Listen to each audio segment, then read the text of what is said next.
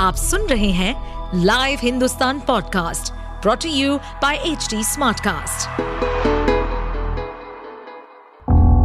किसी भी जुर्म के पीछे चार मुख्य कारण होते हैं, लोभ, मोह, माया या फिर बदला जुर्म करने वाला आपका कोई दोस्त या सगा संबंधी भी हो सकता है कुछ ऐसे ही सतर्कता को बरतने और समझने के लिए सुनिए लाइव हिंदुस्तान के अंकुश बख्शी के पॉडकास्ट सावधान हिंदुस्तान को।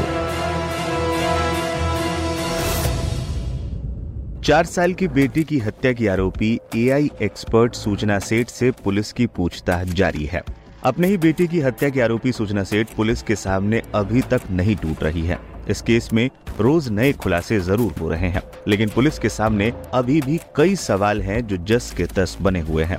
हालाँकि, इस मामले में जो एफआईआर हुई है, उसमें हैरान करने वाली जानकारियाँ सामने आई है। एफआईआर में कमरा नंबर 404 को लेकर भी बड़ा खुलासा हुआ है, जिसमें सूचना रुकी थी। एफआईआर के मुताबिक सूचना सेठ अपने बेटे के साथ 6 जनवरी की रात को होटल के कमरा नंबर 404 में चेक इन किया था। उसने 10 जनवरी तक के लिए कमरा बुक किया था, लेकिन उसने होटल के कर्मचारियों को बोला कि उसे कुछ ज़रूरी काम पड़ गया है, इसलिए वो चेकआउट करना चाह रही हैं। इसके बाद उसने कैब बुलाने को कहा और बैग के साथ चली गई। हालाँकि होटल के कर्मचारियों ने उससे पूछा कि आपका बेटा कहाँ है तो सूचना ने जवाब दिया कि उसे पहले ही भेज दिया है। इस पर कर्मचारी को शक हुआ। सूचना की जाने के बाद कर्मचारी कमरा नंबर 404 में पहुँचा तो देखा तौलिए पर खून के छींटे थे। वहाँ कप सिरप की खाली बोतलें थी, जिसे सूचना ने ये कहकर मंगवाया था कि उसके बच्चे को खांसी हो रही है। इसके अलावा वहाँ एक चाकू भी मिला था। सूचना ने रात को कॉफ़ी, फ्राइज और कुछ खाने का सामान ऑर्डर किया था। वो बाहर कम ही जाती थी।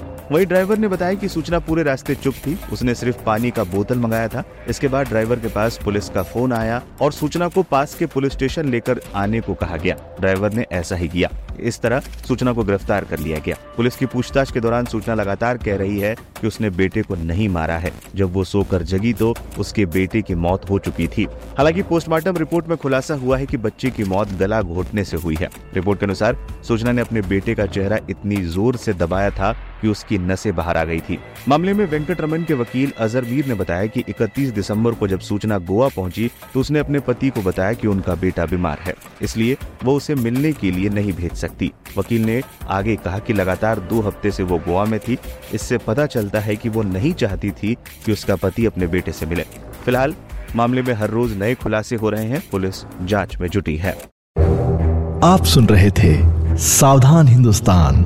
ऐसे और एपिसोड सुनने के लिए लॉग इन करें www.htsmartcast.com पर। साथ ही आप पॉडकास्ट से जुड़े सभी अपडेट्स जानने के लिए हमें फॉलो कर सकते हैं। फेसबुक इंस्टाग्राम यूट्यूब लिंक और ट्विटर पर। सुनिए और सतर्क रहिए।